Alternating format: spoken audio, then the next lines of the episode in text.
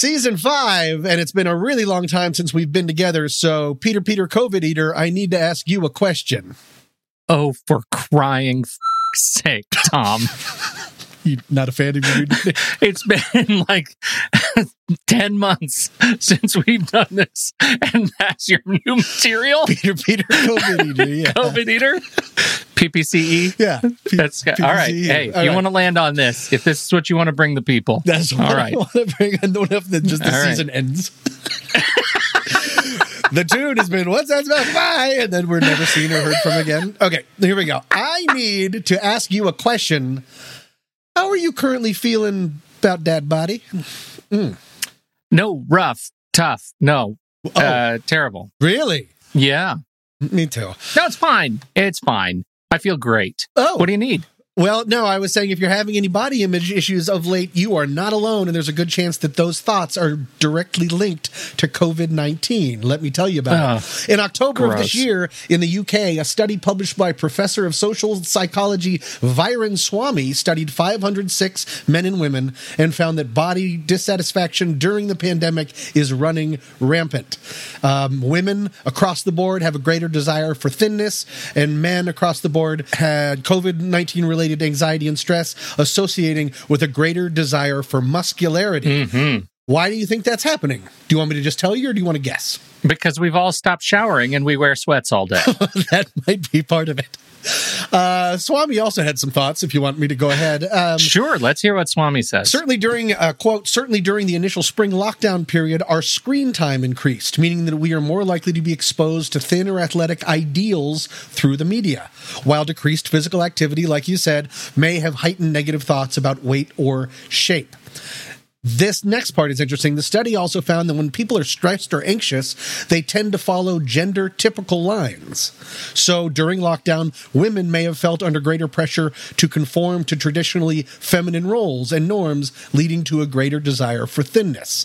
As for men, quote, similarly, given that masculinity typically emphasizes the value of toughness, self reliance, and the pursuit of status, COVID 19 related stress and anxiety may be leading men to place greater value on the importance of being muscular. So it's not that we're all just garbage people. It's that we're looking at media and the media is telling us we're garbage people and you just and we need to get more thin while also gaining muscle. Do you have any thoughts, Pete? Well, I just would like to amend that. It's not just that we're all garbage people. I think that's important to note. Oh, across the board, we're garbage people. We're garbage people. We're we are people. all garbage people. Yeah, Yeah. yeah. No. And once if you I've learned that- anything what- from this whole experience, we're garbage people. exactly. And so And- yeah. I think that that's if you are wanting to lose weight or if you're wanting to get more muscular, you could just blame it on COVID while you sit Yeah. and eat Skittles or something like that. I've been, that's why I personally have been deadloft, deadlifting my dog Foster. Deadlifting, is that a thing? Yeah. Because I want to become a real strong boy so I can punch COVID in the face. Your your dog weighs like 35 pounds, man. I'm not sure you're going to get there from here. oh, so strong. So strong. Freedom!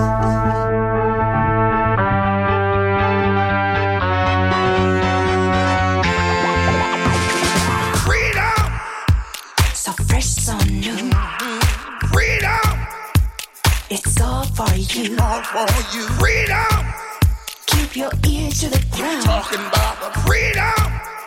It's the best show in town. Let's show you that freedom. Welcome back to What's That Smell, a sometimes funny podcast about humans and their anxieties. I'm Tommy Metz III. and I'm Pete Wright. And every week, we each drag one of our deepest, darkest anxieties into the light to share it, learn about it. and hopefully laugh about it with all of you. Hopefully, hey everybody, it's been a long time, but it's time for you to get back in motion with us. Reach out, send us the story of your anxieties to something stinky at what'sthatsmell.net. Again, something stinky at what'sthatsmell.net. You can be as anonymous as you want, and we will talk and learn about your anxiety and hopefully solve all of the world's problems. Pete, sound good? You had me at something stinky.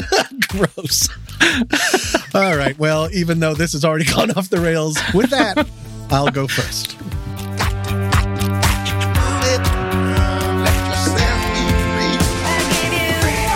For this opening week, I would like to tell you a very brief but very harrowing story. Are you ready? Of spooky times, we just missed the spookiest times. We just this missed this- Christmas, well, like may- Christmas horror, may- holiday horror. Maybe this will give you a little shiver in your shivers. What?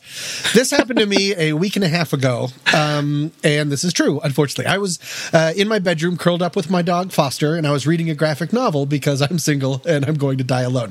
and Foster got up and stretched and made this weird kind of robot noise, like he was stretching, and he went. "Mm, mm, mm, mm, mm," Like it was a real No. good stretch or something. This isn't a dog story. Ugh. And I said to him, Hey, weirdo, have you been a puppy robot this whole time? And he looked at me completely blankly, like usual. So I started making his ears flop and his paws move while going beep, boop, beep, boop, robot dog. Classic me stuff. And then that led to me singing Puppy Machine. He's a puppy machine. Put another nickel in the puppy machine. And I'm dead. So, and he thinks it's a game. So he's kind of running around a little bit. Then I realized I was thirsty. So I walked out into my living room towards my kitchen, singing very loudly, put another nickel in the puppy machine.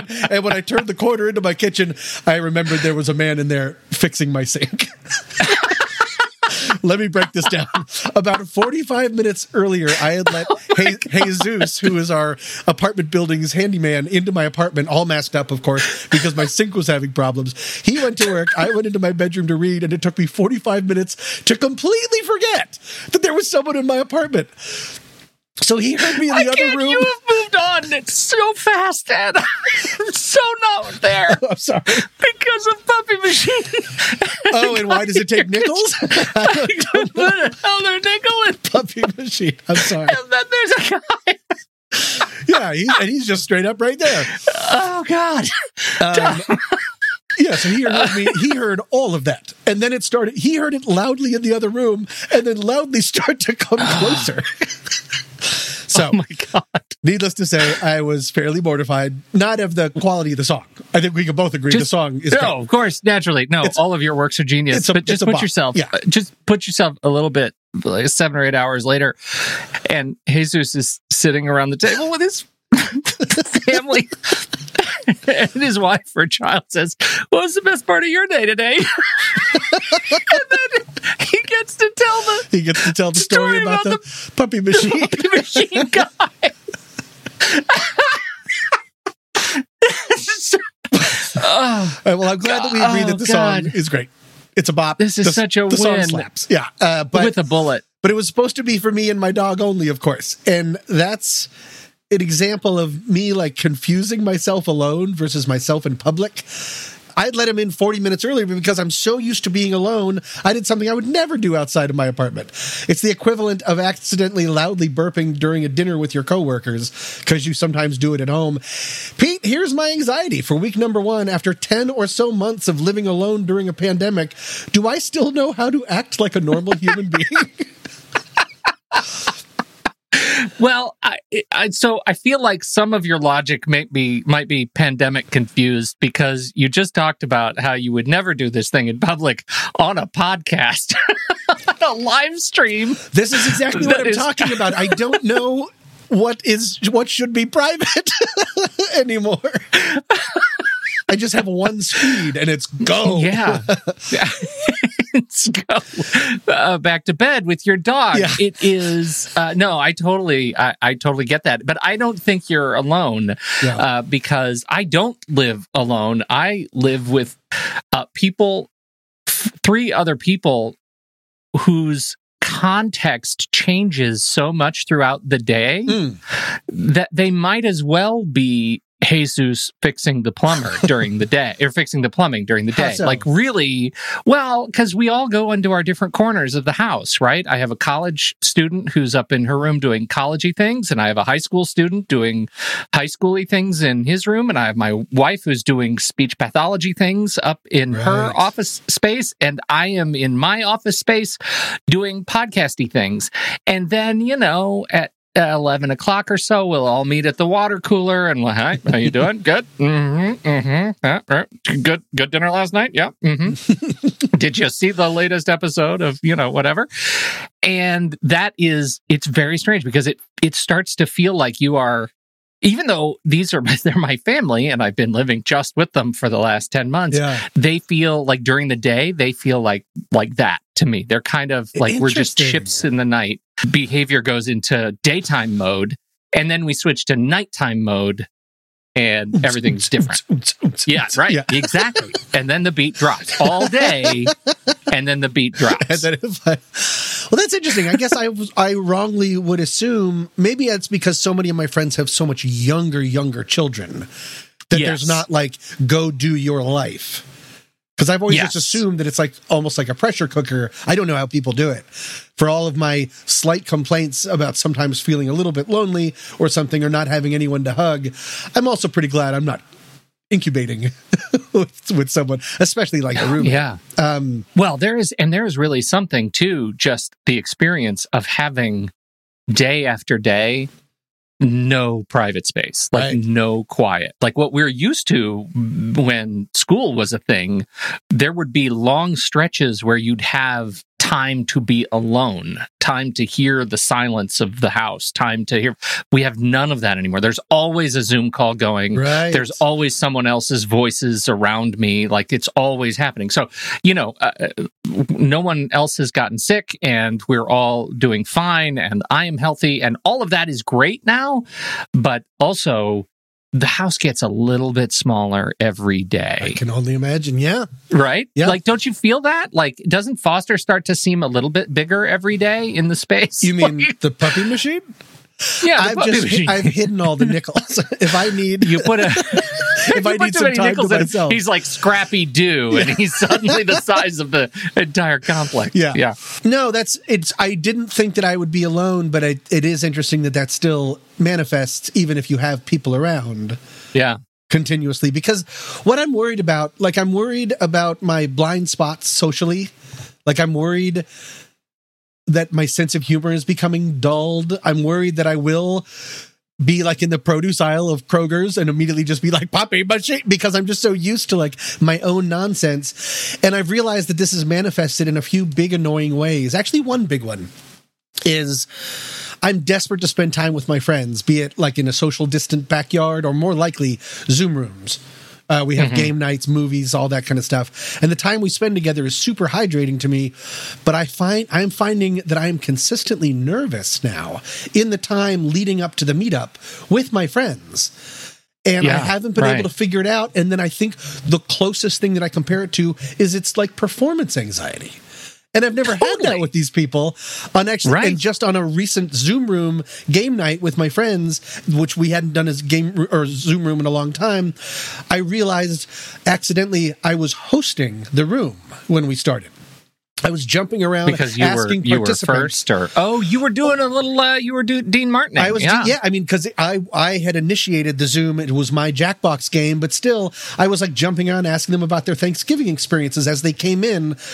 Weirdly terrified about any potential silences, like all of those old social anxiety things have Yeah. come back. Sometimes I identify what I was doing and calm down, but that was really my initial primal urge. Can you do you have any of that kind of performative or anxiety about normal things? part of it is magnified because there's so much question about how how people even close friends are dealing with um you know their relationship with the pandemic like how seriously they're taking the lockdowns Sure. are they traveling how what are their bubbles doing um you know we we run into this all the time where we start thinking about like we have traditions that involve people that we we think we know very very well Mm-hmm.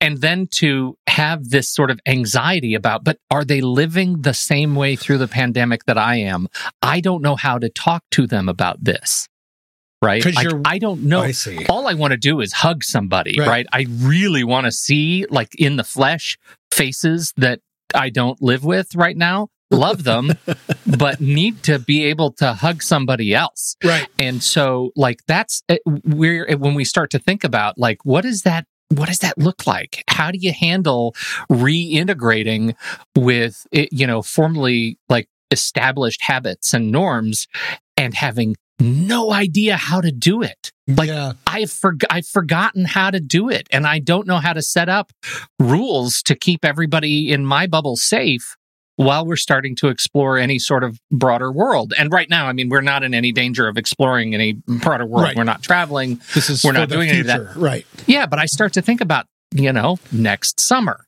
what does next summer look like? I mean, I start to think about New Year's Eve. Like we have long standing New Year's Eve plans that have been thwarted now. Right.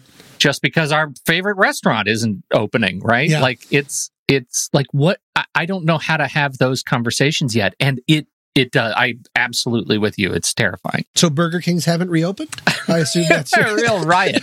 Yeah, you're great. You're You're a riot. You're- oh, I really hit a nerve. Nobody makes fun of the king.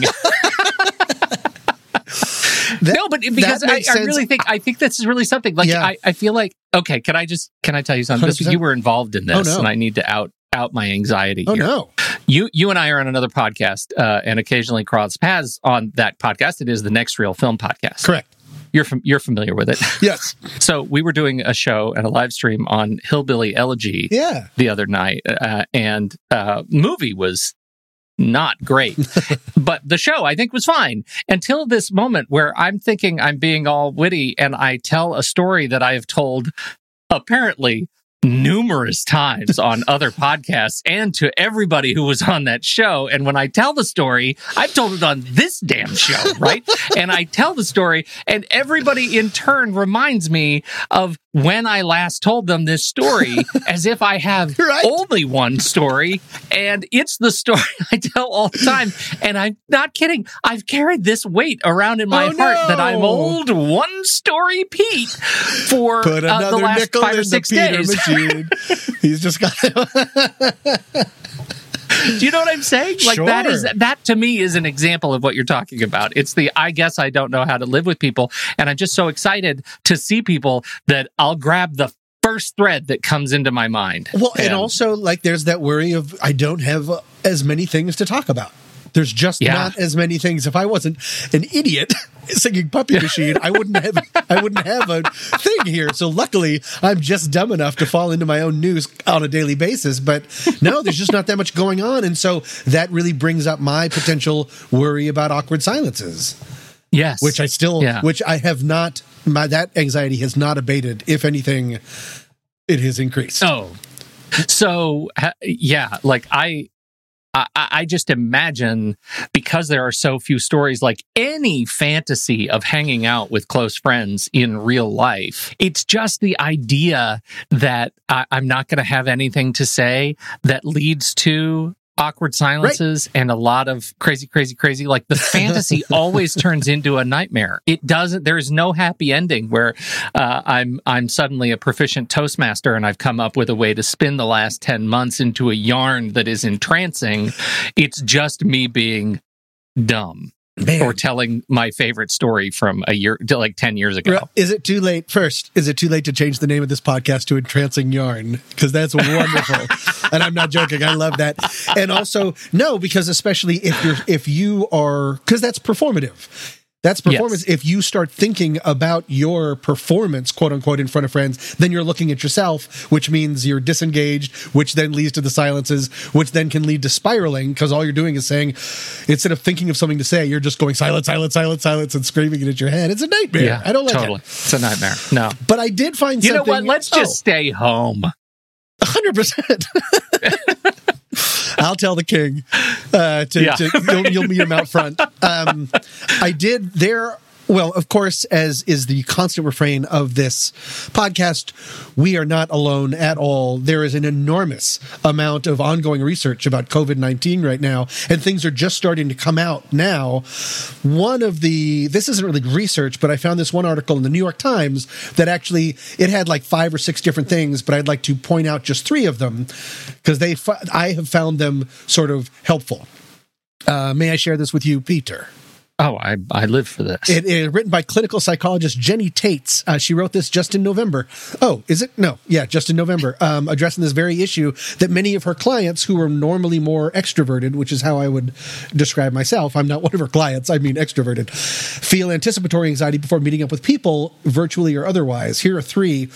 She suggests focusing on approaching what you can do to feel more at ease. So that means taking advantage of it ahead of time. For me, when I realized I was quote unquote hosting that Zoom room, I said, For me, it's about bringing people in. I've really learned over the last couple of years that keeping my anxiety to myself is a disaster. Over the last couple of years, how many years have we been doing this podcast? Since Tuesday. No, I mean, for like in this la- latter part of my life, I've learned that keeping things bottled up is a disaster for me. I'm not saying this is right for everyone, but I pointed out what I'm saying is I pointed out to Zoom, oh, I feel like I'm hosting this. And uh, actually, fellow. Um, uh, the next reel podcaster, our friend JJ, was on it, uh, Justin Yeager, and he said, "Oh, you're absolutely hosting it." like he noticed what I was doing, and so I just sort of said it out loud, and then I explained, "Oh, I'm just sort of feeling a little amped up or a little anxious. I'm sorry," um, and then things really went back to normal. Thus, getting out of my own head. And so, you, for other people, it can be just yeah i think just addressing everyone is in the same situation for the most part. Everyone is feeling this kind of anxiety. So feel free to address it i would think. Because Yeah. then you don't feel I- I- yeah. alone. Uh, putting putting a name to the pain, right. Ooh right? Calling it out loud. exactly. Oh entrancing yarn. Uh, number two i'm just going to keep saying that every once in a while. Uh, number two notice and swap out your negative filter. She used a bunch of words but pretty much what she means is don't be so hard on yourself or assume that you're uninteresting or awkward. Don't go into there saying like for instance i have nothing to say i'm not interesting i'm not funny because then it just becomes a self-fulfilling prophecy she says quote social anxiety is largely driven by the perception that others hold exceptionally high expectations for us and that of course is not true it's like the old adage of if I ever met someone who was as mean to me as I am to myself, I would never be friends with that person. Oh, that's good. So, anyways, just be nice to yourself. Remember that the people who we want in our lives will accept us if we accept ourselves. There's and of course there's no spotlight on you. Everyone is feeling the same thing.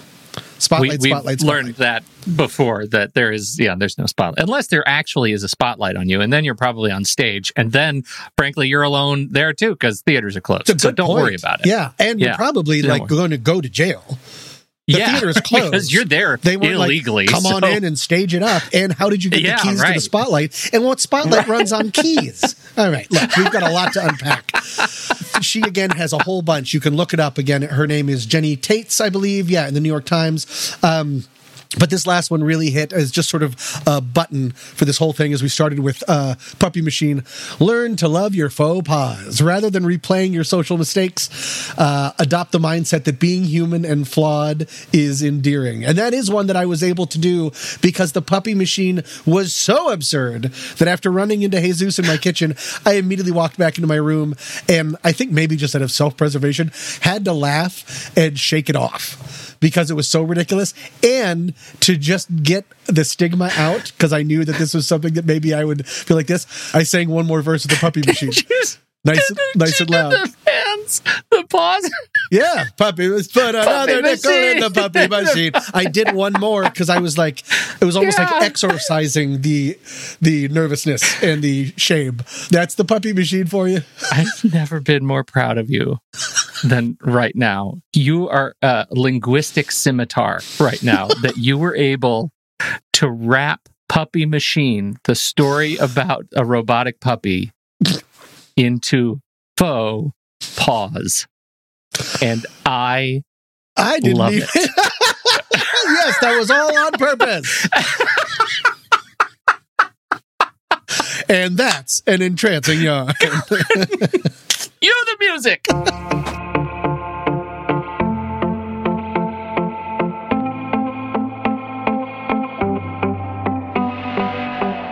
On July 1st, 1940, the state of Washington unveiled a beautiful suspension bridge that crossed the Tacoma Narrows Strait of Puget Sound between the city of Tacoma and the Kitsap Peninsula.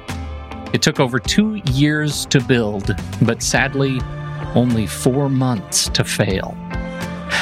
The bridge had been nicknamed Galloping Gertie by construction workers thanks to the extraordinary wobbling that occurred in moderate winds. They opened the bridge anyway, and in spite of attempts to adjust the structure, on November 7th, 1940, the bridge broke apart due to aeroelastic flutter. There was only one fatality. This, the story of the last man to drive the bridge, Leonard Coatsworth, then editor of the Tacoma News Tribune. He says, Around me, I could hear concrete cracking. I started back to the car to get the dog, but was thrown before I could reach it. The car itself began to slide from side to side on the roadway. I decided the bridge was breaking up, and my only hope was to get back to shore. On hands and knees, most of the time, I crawled 500 yards or more to the towers. My breath was coming in gasps. My knees were raw and bleeding. My hands bruised and swollen from gripping the concrete curb. Toward the last, I risked rising to my feet and running a few yards at a time safely back to the toll plaza. I saw the bridge in its final collapse and saw my car plunge into the narrows. Alas, Tubby, the Cocker Spaniel, was lost in the Narrows.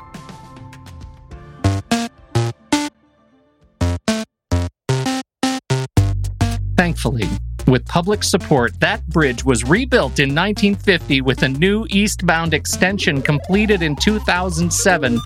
They are the fifth longest suspension bridge spans in the US and 43rd longest in the world. The public support was as key to the horror show of that bridge as it is to this very podcast. If you don't want to see us succumb to aeroelastic flutter, become a panic pal. With a one time payment of $35, you'll become a valued part of season five. You'll be a part of the team guaranteeing no more ridiculous audiobook recommendations from Tom's shelf. You'll get access to our weekly live stream recording sessions and early access to the show. Plus, you'll get a sticker. Oh. Visit whatsthatsmell.net to learn more. Thank you for your support. Tom, I'd like you to make some choices right now. Are you ready? Oh. I'm going to read you. I'm going to give you some options. You're going to you're going to make a, a snap choice. Snap choice. Right? Yep. Let's go. Are you ready? Ready. A- apples or oranges? Oranges. Lions or tigers? Tigers. Mac or PC? Mac. Butter, salted or unsalted? Uh, unsalted. Favorite film? G- d- Brazil. Favorite director? David Fincher. There's a pandemic raging outside your apartment that's reminiscent of 28 days later in London. Do you go out for groceries? No, not at first. I mean, that is sort of happening, and I do go to the grocery store. I mean, you live in Los Angeles and it's not great. it's really, really not great. yeah. Uh, and it the only reason that we cannot more aptly demonstrate our empathy is because we are inside screaming uh, in our own heads. But that is not what I am here to talk to you about. Okay. What I'm here to ask you, Tom, is making those choices. How do you feel? Uh, how do I feel? I feel pretty good about the answers, but I at one I started rocking back and forth a little bit. I saw that. It got my I adrenaline kind of going, and you, you just the speed of it. You said apples or oranges. I think my answer was "Uh, oranges. Like it couldn't have been a lower stake situation, and yet it made Yes. me a little bit shaky. That brings us, Tom, to season five's first listener submission. Oh, fantastic! I know. Oh, so that's great. Great. Uh, and here you go. I will uh, now perform it. Okay. Hey, guys. First, love the trailer. Thank you. Oh. I thought COVID had done you in, thrilled your back. It would be amazing if my anxiety made the show. Uh, here you go. Wow. Uh, over the last year, I've been really struggling with making decisions. I don't think I used to be a person who couldn't make easy choices or make choices easily, question mark. But this year has destroyed me. Eat a meal or not? If so, then what? Do I go outside, pick up groceries, or Instacart them? Do I shower in the morning or put sweats back on? Hmm. These are little stupid choices, but I'm starting to notice my shelves going empty because I am not able to just do basic things. Maybe I'm scared to go outside. That would seem obvious. But I'm typing this on my phone right now and I'm terrified of pressing send. Pulse is racing. Maybe you'll never read this. Time will tell. Ooh. Maybe Becca. Becca, you did it. First of all, you pressed send. So Congratulations, congratulations on that. That's huge. Yeah. Uh, and I am thrilled to bring up the uh, subject once again of decision making anxiety. Okay. And This is something we have talked about before, but it was in an open story that we did some years ago. In fact, it was season two, episode three. Two episodes. Do you remember that hit? No. Uh, Not sure. that that hit episode? I don't know which, which one. What, what were we talking about? I think it was the it was the case of the cardiac doodler was the episode, and in the beginning we Right. introduced the caudate nucleus, and there was a, a, a fantastic bit that you did about the caudate nucleus. Uh, it is the center of the brain. It connects anxiety and pessimism and the choices uh, and choices. And we had this great metaphor for doing a drive-through at Krispy Kreme, and when they hand you the donuts, they punch you in the Punch you face. I remember that. Yeah. Yeah. Right. So the result there was that we, as human beings, and also as rats, because that's who they study, Yeah. uh, we focus on what makes us feel less bad when we're making That's hard choices. Okay. Right. Right. So we focus less on the cost of the, uh, or more on the cost of the unpleasant outcome than on the benefit of the reward that we're getting. Right. So how hard will they punch us in the face versus how many donuts are we going to get to eat? yeah.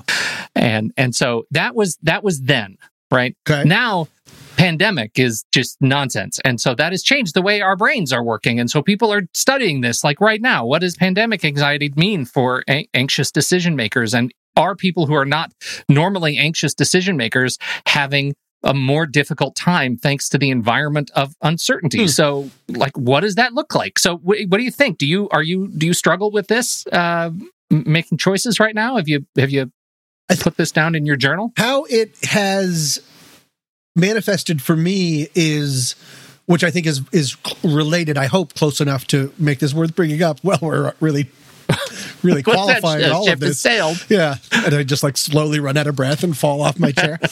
um, is uh, even as I just brought up in my uh, segment, um, things that didn't used to make me as nervous make me more nervous now, and as a result, it can be harder to choose to do certain things. The things I wouldn't have Okay. worried about before um, sometimes make things a little difficult, which then hits my approach avoidance kind of thing, where I sort of put things off. well especially when you think about like think about the the uh, like choice like overcompensating or, or overwhelming number of choices that you might have in a particular decision i run into this all the time with things like okay well i know we're going to order some food is it going to be uh it, whatever insta whatever is it going to be uh doordash is it going to be uh, uber eats? Like i i will look at all the apps that i installed on my phone and i'll just stare at them and will not eat as a result. Oh no! Dude, like Yeah, that's the kind of thing like i get so stuck in the simplest of choices because my brain has been taken over by nonsense and noise. Oh, so you think is that there's just too much static in order to fight through to get yeah because what i'm thinking is gosh which drivers are more likely to bring me horror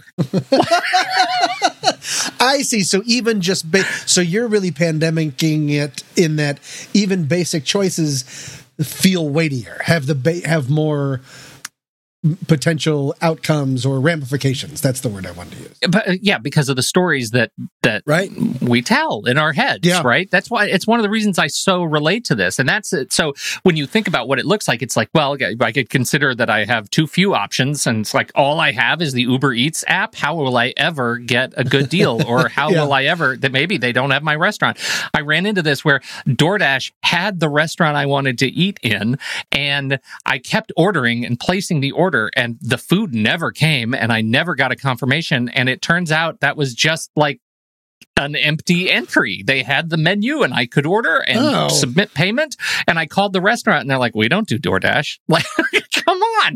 That, that, Yeah. that like reinforces the nonsense uh, noise. Like now there's an expectation of failure and I just don't have it up. So there's considering too few options Burger King, versus right. Again, just to make sure. Always the king. They were like, Always you call king. Burger King a restaurant. okay, go ahead. Thank God we are member supported this season because no one would sponsor us. uh, So then there's overthinking too many options. There's that that uh, there is another factor that's like terror that comes with asking others for help. Look at how hard Oh. it, it seems to be for uh, dear Becca to have actually submitted this question. Right. um, right. It it's a challenge, uh, and and and this is the the big one that we're talking about more in the uh, quote unquote research. Paralysis of choice leads to other perceived impairments. Oh. Right? That perception that your brain is broken in other ways because you can't make choices quickly. Okay. Oh, sure. Right? So it feels like now, oh, I can't choose apples or oranges. I must be like, depressed, right? Uh, attributing uh, other psychiatric conditions to Right. this one because this one feels so debilitating when you're in the middle of it. And it seems so if I can't do this simple thing, Yeah. then what? Then I shouldn't, I, I can't do anything. Right. I better put the sweats back on. Right. Or maybe not even put the sweats on. Maybe I'm just in bed for now. And Yeah. I don't know what it'll look like. So, uh, so Luana Marques is really the protagonist of my whole segment Okay. here. She's the president of the Anxiety and Depression Association of America. And she reminds us anxiety often goes up in any moment when our bodies perceive a real threat. Mhm. We've talked about fight or flight. We've talked about the evolutionary benefits of having that sort of anxious vibe. And uh, here we are, and we are in a sustained Oh. period of threat. Right. 10 months is so long to be aggravated like that. And that is one of the things, this is one of the potential outcomes, depending on how you're wired. And the threat is so insidious and mysterious. You can't see it. Yeah. Anything. We don't know how to solve it yet. You had no fever. You had no Right, loss right. of taste, and you had everything else. Right, All the yeah, other symptoms. right. Um, Couldn't breathe. Yeah, yeah. It was, it's the worst. Right. And and so that's it. So anxiety goes up and our ability to reason goes down. And we've talked about this before. Anxiety triggers the limbic system in our brains, uh, and the limbic system system is the emotional uh, center, the center for our emotional responses, memory, motivation. We do not reason from there. That would be a disaster. Right. Right. We reason from the prefrontal cortex. Uh, that's where thinking happens. It's the part of your brain, uh, incidentally, that takes uh, 25 years of your life to mature. So if you're in your late teens or early 20s and you're feeling sort of extra at sea, Yeah. give yourself a break uh, because that's where that's where your ability to reason your way through the emotional responses actually occurs in the prefrontal cortex. And so Marques says the limbic system and the prefrontal cortex are duking it out right now, and and the experts. Tom, I can't. I just Oh. with this Oh. Proving that they have a fantastic sense of humor. The experts have defined the experience with a term Oh. that would only be better if Liam Neeson were telling us about it right here. See? Amygdala hijacking. Oh, wow. right? Get off my brain. I have Right? a unique set of skills. Yeah. And uh, amygdala hijacking is uh, defines the state when your prefrontal cortex has lost control, when it's taken its hands off the wheel and put its foot to the floor, Oof. and you're in full hijack and you are spinning. Marques goes on to say, Hey, you know, you might say, if I don't put on a mask right now, I'm going to catch the virus. And if I get the virus, who's going to take care of my kids? Which, Yep. of course, makes you more anxious because at the end of every one of those phrases, you can come up with some other if then statement that is worse because Right. that's what your uh, uh, that that's what your limbic system does best is tell stories Right. to you that are lies uh, in and, and in this case not lies right we have a lot of evidence that Yeah. that's a real question Right. it might not be a real question for you if you take care of yourself but it's out there we have evidence that this is a there's reason to be scared uh, so that that feeling can paralyze your ability to make a choice she says with your limbic system in control you might not like what you settle on anyway because they're emotionally driven the decisions that you do make may not be your best decisions Oh. right? So Yep. now, not only are you not seeing the ability to make a decision, but if you do happen to do it, it's probably crap. Right. No, uh, that case in point, I am really allergic to oranges. so I'm regretting that very first choice that I made. Apples all the way. No, I'm not. I can't tell. Are you lying No, to me I'm right now? lying. Yes, I feel so bad. I just sent you like three dozen oranges for you know vitamin C. Yeah, uh, that's that's kind of what's going on Yeah. in in in the anxiety thing. So It, rem- it I I thinking of like an engine that the governor is Yeah. taken off and it's just always in the red. Well, I guess you just said that.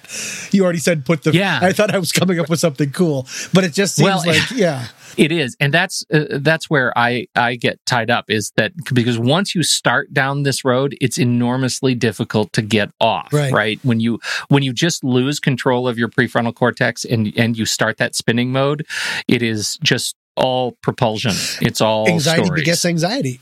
Yeah, And then you right, probably right. start having a fight or flight response to your own response, which then Yeah, makes you right. even more. Yeah. to that point. Biochemist Mm. Bita Moghaddam I know Bita. is a chair of the behavioral science department, neuroscience department at uh, the School of Medicine at OHSU, the Oregon Health Sciences University. Uh, she says the brain is constantly estimating risk. I'm hungry. I'm going to get up and drive to the pizzeria to grab some pizza, but driving involves risk because you could get into an accident. If you're suffering from anxiety disorders, you might say, No, I'm not going to even risk getting in the car because I just couldn't relax. If you're drunk, then the risk is even higher and it becomes a computation game. Mm. Now we have this in this global environmental concern that amplifies all of those choices. Right. Right. So You're already starting on like level four. yeah. Right. So what do the experts say we should do? Yeah. Is there any Uh, hope for this? I'll bet Oh, that you could come up with what they say we should do. Do you want to try? You want to try? It's like a Family Feud style game. I'm not a gambling man, but yeah, I'll take those odds. All right. All right, let's let's do it. Let's do it. What do you think? Uh, and it'll be like a survey says kind of a thing. So Got Go it. What would experts say we can do? there are four. There are four things. Um, bite, Yeah. bite size the problem. Meaning, damn it. Did you know what I meant? Of don't try to tackle the entire world yourself. Like reduce it into because if you are saying, I want to go, I'm hungry and I want to go to the store, but then my kids and then my dog and then who will take care of my, that you're bringing the entire world, you're atlasing it. And so if you can just Yeah. break it down into smaller pieces, maybe that would be a way of, Well, okay. no good. One, it's good. It's a good answer, and it comes it comes later by another person. Oh. It's not this expert. Got it. For that, immediately you are a failure. Okay. I have lost try all my- try again. Try Again? Try again. Um, Yeah. I don't know. Believe in yourself. Shut up. I don't want to play this anymore. Uh, this is what uh, Marques says. Remember our protagonist? She's back. Yeah. Luana Marques. She says it's called charging up the brain, and there are four things you need to do. Right? You've got to do these things to build flexibility and regulate emotions, Okay. to build in resiliency to negative external stimuli, of which there is a lot right now. Number one is mindfulness. If you aren't meditating and breathing and and and developing a practice of Yep. slowing yourself down, you should do that. And one of the things that she calls out is something I deal with all the time, which is okay, I'm gonna I'm gonna be totally mindful right now. Uh, I'm got got my phone, and what I'm gonna do is just put it down on its face, and I'm not gonna think about it at all because I can do that. I'm mindful now. Hmm. And then after about 10 seconds, 15 seconds, I'm like, well, it's just right there. I mean, I need to check the time. Right. I better check the time. Is it still? And what I'm really doing on? is looking at looking at the latest notifications Right. and oh god, the New York Times. I need to get I go to the New York Times to check I'm doing it right now because the New York Times is on my phone right now while I'm podcasting, and I was just distracted by them because the world is uh, just a dumpster fire. Yeah. So that's number one is is a practice of mindfulness where you are able to to take muscle breaks Right. where you are actively Where you're not being distanced from in- all of those signals. Yeah. inundated. That was Inundated. Yep. Right, right, right. Exercise is another one. You don't need high intensity exercise, she says, but three times a week, 15 to 30 minutes of moderate intensity exercise does an amazing thing chemically in your body. So get those large muscle groups moving. Uh, sleep, you gotta sleep. Mm. And people think that they are, you know, they're they're taking it easy because they're working at home. They are sitting on the couch all day, so they don't need rest, but they actually need sleep even more now to keep their brains fired up and Right. diet. Stop eating chips and Twinkies, y'all. Stop it. Comfort food was good for a week or a couple of weekends, and now it's time to eat more fish. Uh, eat fish and deep greens and stop the snacky stuff because it's killing your brain, even if you are ignoring the fact that it's destroying your vascular system. And it there's a self esteem feeling of that. There's a, Yeah. an emotional uh, part of all of those things, especially like the eating, that it gives you like a little bit of comfort, probably, and then a little bit of shame, also. Right. Yeah. So the the last point is, I think, an, an interesting one, and it sort of relates to what you were talking about. Um, I, yeah, I'm sure I've told you this before because, as you know, I'm a one trick pony and I have only two stories. Um, Oh, you have another but, one but my my therapist uh, years ago told me uh, your power ends with your skin. Right?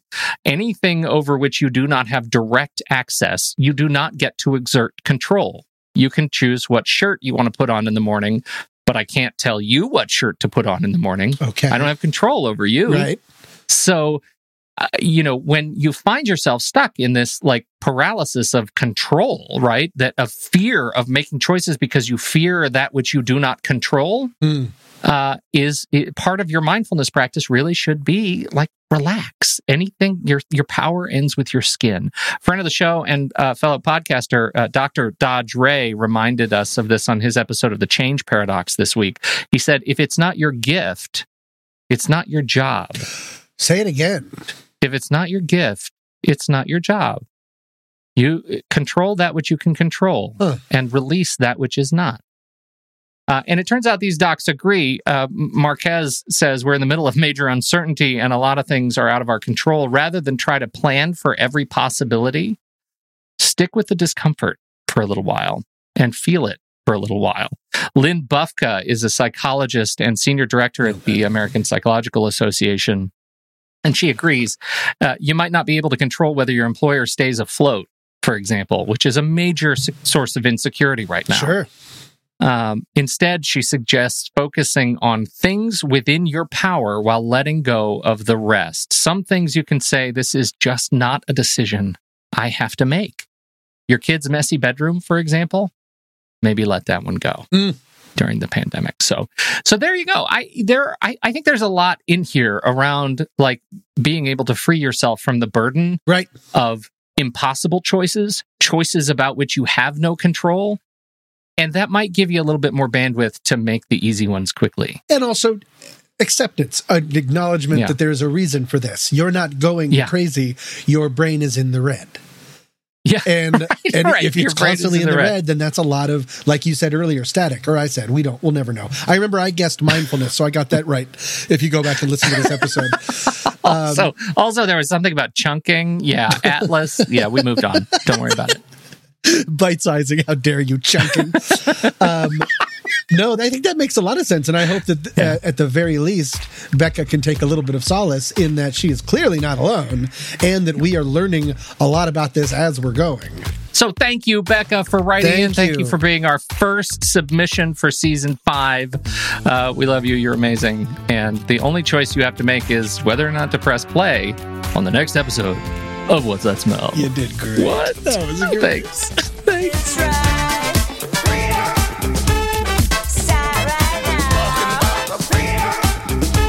Thank you all so much for joining us for this episode. This week's tune is Freedom by the Originals. I'm Pete Wright. And I'm Tommy Metz III. Thank you for downloading. We'll be back next week on What's That Smell?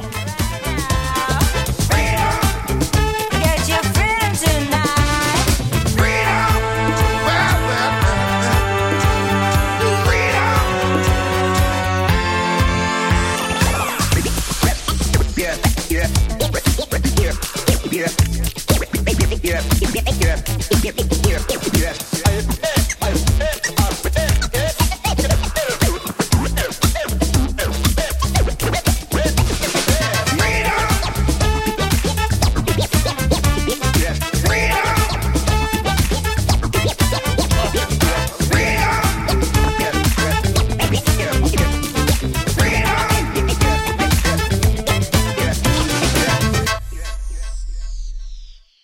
Really leaned into that. What's that smell? yeah, you That did. You one. saw a little spin on it, a little stank. What's that smell? That's what the robot puppy would say. A bark, bark, bark, bark. I like sticks.